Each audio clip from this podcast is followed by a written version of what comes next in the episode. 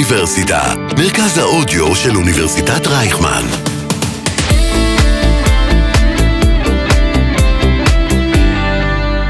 אני, נפתלי בנט, בן ג'ים יעקב, זכרו לברכה, ומירנה לאה, תיבדל לחיים ארוכים, מתחייב כראש הממשלה וכראש הממשלה החלופי לעתיד לשמור אמונים למדינת ישראל ולחוקיה.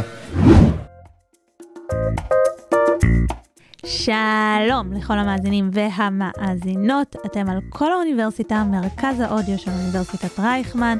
אני קרן אסף, ואנחנו בעוד פרק של אקדמיקס, הפודקאסט האקדמי שלנו. הקטע ששמעתם עכשיו נאמר ממש היום לפני שנה, כאשר הושבעה ממשלת ישראל ה-36 בראשות נפתלי בנט, עם יאיר לפיד כראש ממשלה חליפי. אה, ממשלה שחוותה לא מעט טלטלות, ויש שיגידו שהיכולת שלה למשול מוטלת בספק.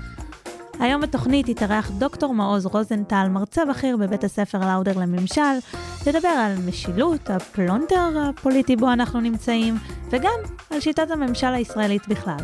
מעברון ומתחילים. אקדמיקס. אקדמיה בגובה העיניים. עם קרן אסף. אז אה, שלום דוקטור מעוז רוזנטל, מרצה בכיר בבית הספר לאודר לממשל. אהלן, ברוכים הנמצאים. כיף שהגעת אלינו, אה, ואנחנו מנהלים את השיחה הזאת אה, ממש כאשר ביוני 2021, ממש לפני שנה, mm-hmm. נכנסה ממשלה חדשה בראשות נפתלי בנט, ראש ממשלה עם שבעה מנדטים. איך המצב הפוליטי שהעלה את נפתלי בנט, או כל הטלטלות שהוא עובר כרגע, אה, משפיעים על היכולת שלו למשול? או, אה, התחלנו קשה. כן, לא, השאלה. תראי, בגד... קודם כל, בגדול, הסיפור של היכולת למשול, אה, אנחנו בעצם מדברים על היכולת להחליט ולבצע. זאת אומרת, היכולת לעצב איזושהי מדיניות ציבורית כלשהי, כלכלה, אפידמיולוגיה, חינוך, אה, דיור, אה, what have you, אה, לגזור מתוכה action items ואז ללכת ולעשות את זה. מה שכל חברה עסקית או כל ארגון קטן אמור להיות מסוגל לעשות. מה שקורה בסביבה פוליטית זה שלמעשה מי שמארגן או מי שמתכנן את התוכנית, תוכנית הפעולה, צריך ליצור הרבה שותפויות. הוא צריך uh, לוודא שבכל פרק מחלק הביצוע של התוכנית, וגם האמת, גם בחלק המחשבה על התוכנית, יש לו שם, uh, לא עולה, יש שם את השותפים שהם יכולים לעבוד איתם, ושלא יטילו וטו על, על המשך הפעילות. וזה זה, מאוד קשה זה בממשלה הנוכחית, כן, עם בנט ורע"מ. נכון, זה, זה מודל, ש... מה שאמרתי עכשיו זה מודל שהוא כללי לכל ממשלה. כמעט בכל מחקר השוואתי שמתעסק עם היכולת למשול, אה, כאילו משילות הרי זה דבר די מסובך, יש לנו, אני מדבר על חלק מאוד ספציפי מהנושא של משילות, וזה היכולת למשול. אה, או מה שדרך אגב, האקדמיה ללשון העברית הודיעה לנו בשבוע שעבר שקוראים לזה ממשלות. ממשלות. עכשיו אני צריך לשכנע אנשים שאני מומחה לממשלות ואני לא ממציא מילים כרגע, או משהו בסגנון. אה, אז העניין הזה של, אה, המצב הזה של היכולת לגייס שחקנים שיעבדו ביחד ויבצעו תוכניות וזה, הוא פרובלמטי בישראל באופן קבוע. אה, ודאי שהוא פרובלמטי ברגע הזמן הנוכחי, שבו יש לנו ממשלה אז לפני שאני מדבר על ראש ממשלה עם שבעה מנדטים, שזה צרעת בפני עצמה, okay. אוקיי. הרבה לפני זה יש לנו ממשלה שמורכבת משמונה מפלגות, שכשאנחנו מסתכלים על המצעים שלהן, תוכניות הפעולה, הקמפיינים, את יודעת מה, אפילו מה שהם צייצו בטוויטר לאורך מערכות הבחירות, והיו לנו הרבה כאלה עד שהתכנסנו למודל הנוכחי של ממשלה. אנחנו מדברים פה על באמת אה, שמונה קבוצות מאוד שונות. של אה, אנשים עם תפיסות עולם מאוד שונות לגבי מדיניות ציבורית, לגבי מה שצריך לעשות, כמעט בכל דבר. זאת אומרת, אה, ודאי בנושאים הגדולים, בנושאי השסע הגדולים של החברה הישראלית, דת ומדינה והעניין של אה, השטחים, למרות שדת ומדינה דווקא פחות, הפך להיות פחות דרמטי בממשלה הזאת. אה, ו... אבל גם בדברים הקטנים, זאת אומרת, הם רוצים, אה, אני יודע מה, תוכניות שקשורות אה, אפילו לרישום אוכלוסין, אז יש כל מיני צרות, יש ויכוח על כל דבר כזה, להביא פליטים מאוקראינה, כן, לא. אפילו הדברים שהבטיחו למפלגה הערבית, לרע"מ, שהצטרפה לממשלה, אז uh, מה שטוענים מתוך רע"מ זה שלמעשה חלק מהמשרדים, למשל, משרד הפנים בראשות איילת שקד, ככה דווח הבוקר mm-hmm. באחד העיתונים, uh, שם רגליים על כל התוכניות שקשורות למגזר הערבי ומקדם מאוד תוכניות שהן טובות ל, uh, ל, למגזר ההתיישבותי בשטחים ולמגזר החרדי. זאת אומרת, כמעט בכ, בכל דבר שם הם מפוצלים, חוץ מבעניין אחד שהוא... חזרתו של בנימין נתניהו לשלטון. זה, זה למעשה הסיפור היחיד, שהם הם איתו... אה, בגללו הם נמצאים שם, בגללו הם פועלים בקונפיגורציה המאוד משונה הזאת של ממשלת החילופים, עם ראש ממשלה חילופי וכל הסיפור הזה. אז היכולת למשול של נפתלי בנט היא תלויה ב, ביכולת לשכנע קבוצה של אנשים שלא יצביעו אי אמון נגד הממשלה הנוכחית, בתוך הפרלמנט, אה, והשכנוע בנוי על אה, בואו נוודא שבנימין נתניהו לא נכנס למשרד ראש הממשלה. ברגע שאנשים פחות משתכנעים, נגיד הגברת רינאוי זועבי, חברת הכנסת, שאמרה, ככה גם כן היה mm-hmm. כתוב באחד העיתונים, אה, אני, זה לא התפקיד שלי אה, לוודא שבנימין נתניהו... להציל את השמאל. בדיוק, זה עבודה של מישהו אחר, אני לא, זה לא בשביל זה אני פה. אז ברגע שבו מספיק אנשים הופכים להיות לא משוכנעים בתמה שאנחנו פה בשביל לוודא שבנימין נתניהו לא יחזור לשלטון, אז בנט או לפיד, מי שיחליף אותו, לא, לא יוכל להמשיך לתפקד בתוך הקואליציה הנוכחית. אז מעבר לעניין השבעה מנדטים, יש פה עניין יותר גדול של קואליציה שהיא באמת מפוצלת אה, ונמצאת באיזושהי בעיה תפקודית מאוד רצינית ומתקשה לעבוד. אמ, אז כל, כל העניין של היכולת למשול בתוך הסיטואציה הזאת הוא מאוד, מאוד מוגבל. אה, אז בעצם אנחנו מתעסקים פה אך ורק עם שרידות אה, פוליטית של הקואליציה, במידה מסוימת של ראש הממשלה, למרות שזה בקואליציה הנוכחית, זה לא רק ראש הממשלה, זה כאילו, זה כל הקבוצה הזאת של המפלגות שעובדת ביחד, שהרבה מהן יודעות שהם ילכו לבחירות, הן לא יחזרו כנראה. אמ, איך מנהלים מדינה ככה? אני, אני, לא, אני לא אופטימי. אני לא... תראי, יש, זה הולך ככה. יש לאורך שנים, בגלל שאנחנו מדי פעם, אנחנו בדרך כלל לא נמצאים במצב שהוא כל כך חמור, אבל אנחנו בדרך כלל נמצאים במצב לא טוב, מבחינת היכולת למשול. אז מה שעשו לאורך שנים ראשי הממשלה בישראל, או בכלל, מה שנקרא מערכות, זאת אומרת, קבוצת ארגונים שיש להם איזשהו היגיון פעולה כללי שהוא יותר גדול מהם, אז מה שהם עשו לאורך שנים, שהם העבירו יותר ויותר סמכויות של קבלת החלטות לתוך משרד ראש הממשלה.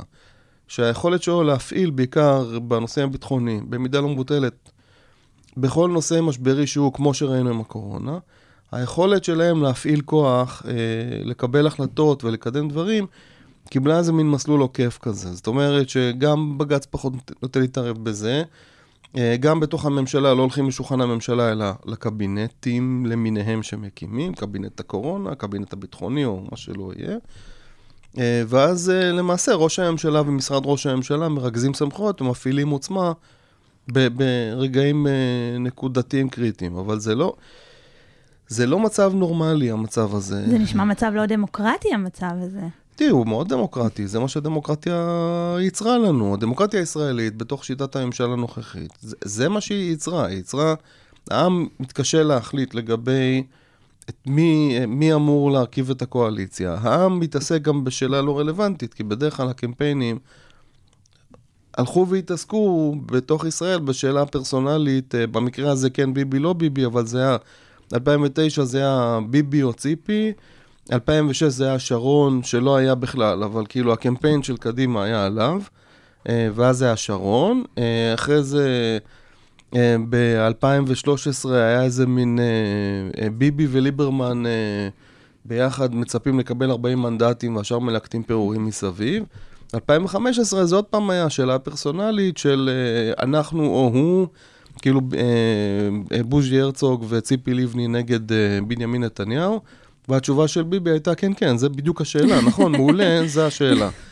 עכשיו, עם הדברים שהלכו והתגלו עם נתניהו בכהונתו בין 2015 ל-2018, שאני כל הזמן אומר, זה לא, זאת לא ממשלה שהתאימה לקו המדיניות שלי, ואני ודאי לא הצבעתי לאף מפלגה שהייתה שם, אבל כחוקר של משילות, או ממשלות כאמור, אה, הממשלה של נתניהו ב-2015-2018 זה בנצ'מארק לאיך כן, זאת אומרת, הייתה קואליציה של מפלגות שחושבות באותה צורה, מקדמות מדיניות, החל ממתווה הגז שהם אה, פעלו לקדם, אה, ומדיניות ביטחונית שהתאימה להם, כל הסיפור של עזה ואיך אה, להתמודד עם הנושא הזה.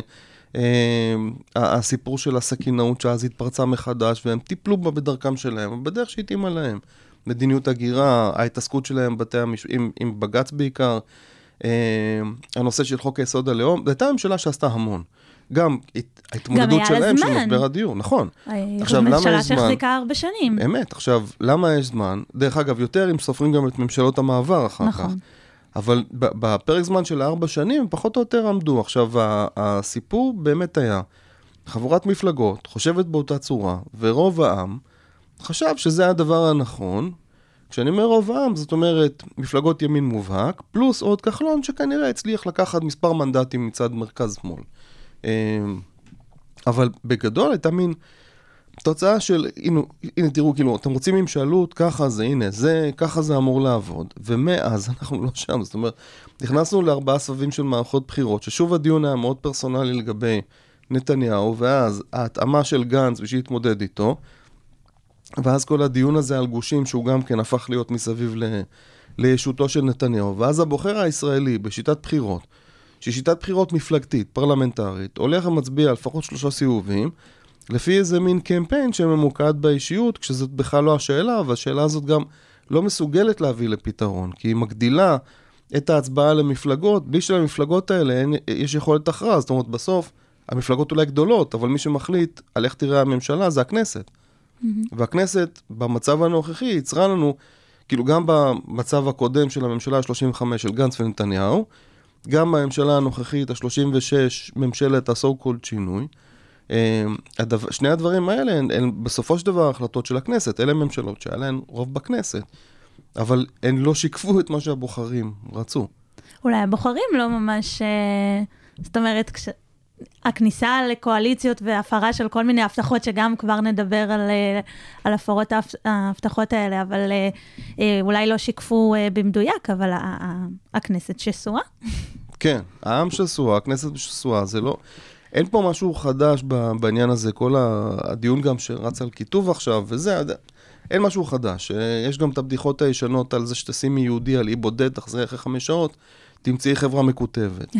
אה, מימי העלייה הראשונה, פחות או יש לנו מתועד, בטח גם לפני זה היה, אבל ימי העלייה הראשונה מול היישוב הישן, איפשהו, סוף המאה ה-19, יש לנו פה אה, כיתוב. אה, כמות המפלגות שהתחרתה על ה, אה, בסוג של האספה המחוקקת של היישוב, אה, הייתה כמות מטורפת, כולל פיצולים בתוך פיצולים ועוד פיצולים. אה, הדבר הזה הוא, הוא חלק טבעי כמעט בהתנהלות של אה, מי שנמצא כאן. ודאי חברת מהגרים, ודאי חברת מהגרים שבה כל עשור או שניים מגיע איזשהו גל חדש של עלייה, כשמי שנמצא פה מתקשה מאוד בטיפול בו. אה, ובסיכומו של עניין, וגם כל גל עלייה כזה יש לו את דרך ההתמודדות שלו עם המצב שהוא נמצא בו, מה שמשאיר הרבה שאריות וכעסים וכל מיני מתחים ותסכולים.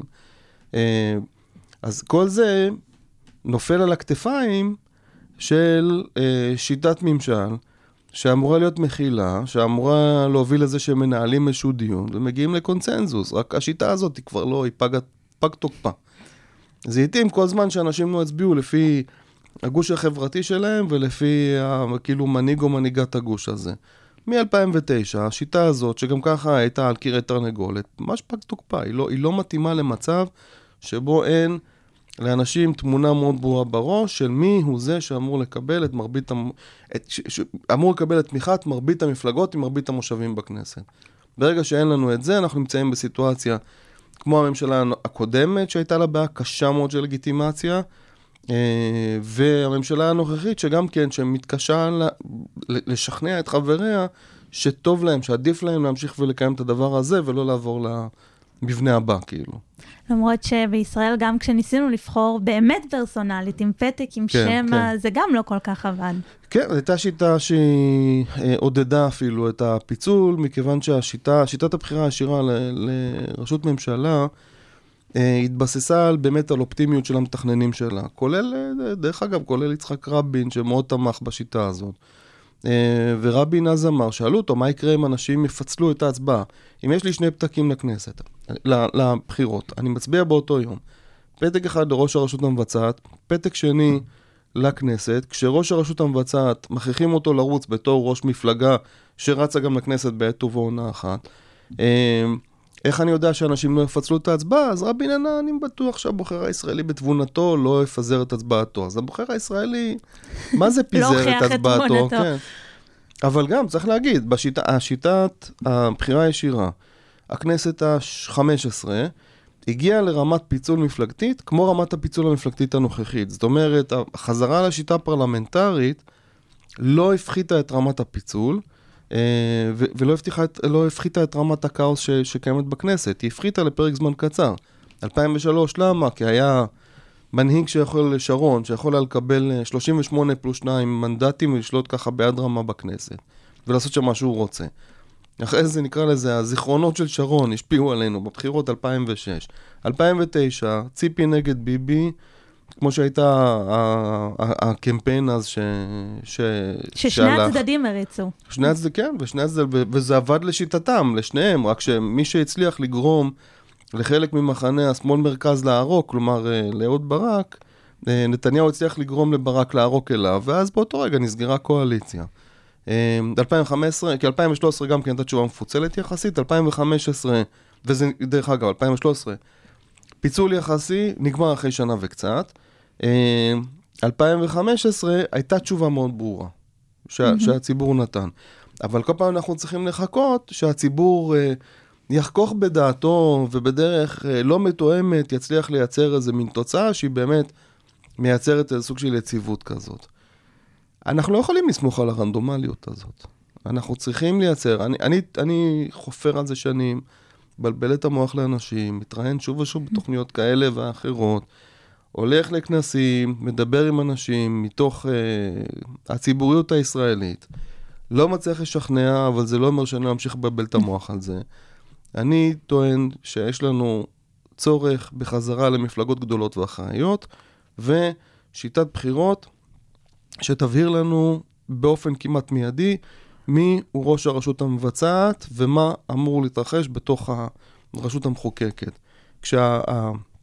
מי שאמור לעמוד בראש הרשות המבצעת, מרכיב הממשלה, לא צריך להישען על הרשות המחוקקת, אלא אם כן הגיע לאיזה מין אה, מצב נוראי שבו הוא משתולל והורס הכל, סגנון טראמפ כזה.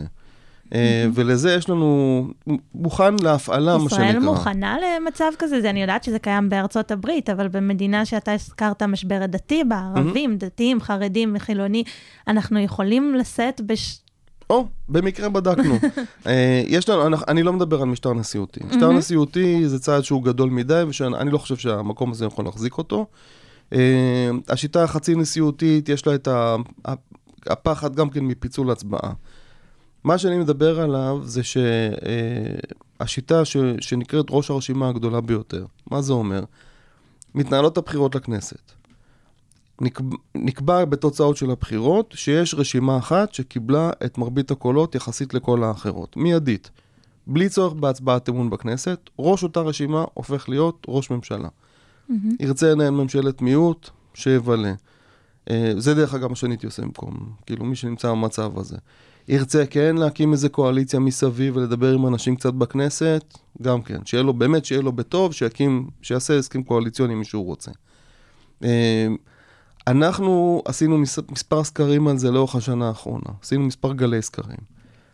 והתוצאה היא שאנשים שהצביעו בכנסת הנוכחית, פיצלו את הצבעתם, זאת אומרת, נתנו לכל מיני מפלגות נישה קטנות, בינוניות וכן הלאה, ברגע שבו נאמר להם במפורש אה, ראש הרשימה הגדולה ביותר הופך להיות אה, ראש הממשלה באופן אוטומטי, אנשים התנקזו לשני מקומות, הליכוד ויש עתיד. יש עתיד, מפלגה, שיש לה, אפרופו השסעים, המתחים העדתיים וכן הלאה, יש קבוצה שלמה באוכלוסייה שבאופן רגיל לא הייתה מצביעה לה, אבל האוכלוסייה הזאת, ברגע שהיא מבינה שזה אה, או הליכוד בראשות נתניהו, או יש עתיד בראשות כרגע יאיר לפיד, הם מעדיפים ללכת עם, ה... עם האופציה הפשוטה יותר. מה שעשינו, שיחקנו שם כל מיני תרחישים. נתנו לאנשים תרחישים שבהם אתה הצד יכול ההוא... אולי לפני כן להרחיב קצת מה היה הניסוי, מה בדקתם, מול מי בדקתם את זה? כן, אז uh, בדקנו בעזרת, פעם אחת זה היה עם גיאוקרטוגרפיה, פעם שנייה עם איי-פאנלס, סקרים שהיו על מדגם מייצג של החברה הישראלית. Uh, הניסוי למעשה היה בלתת לאנשים תרחישים שונים, להגיד להם, תראו, נניח שעוברים לשיטה הזאת.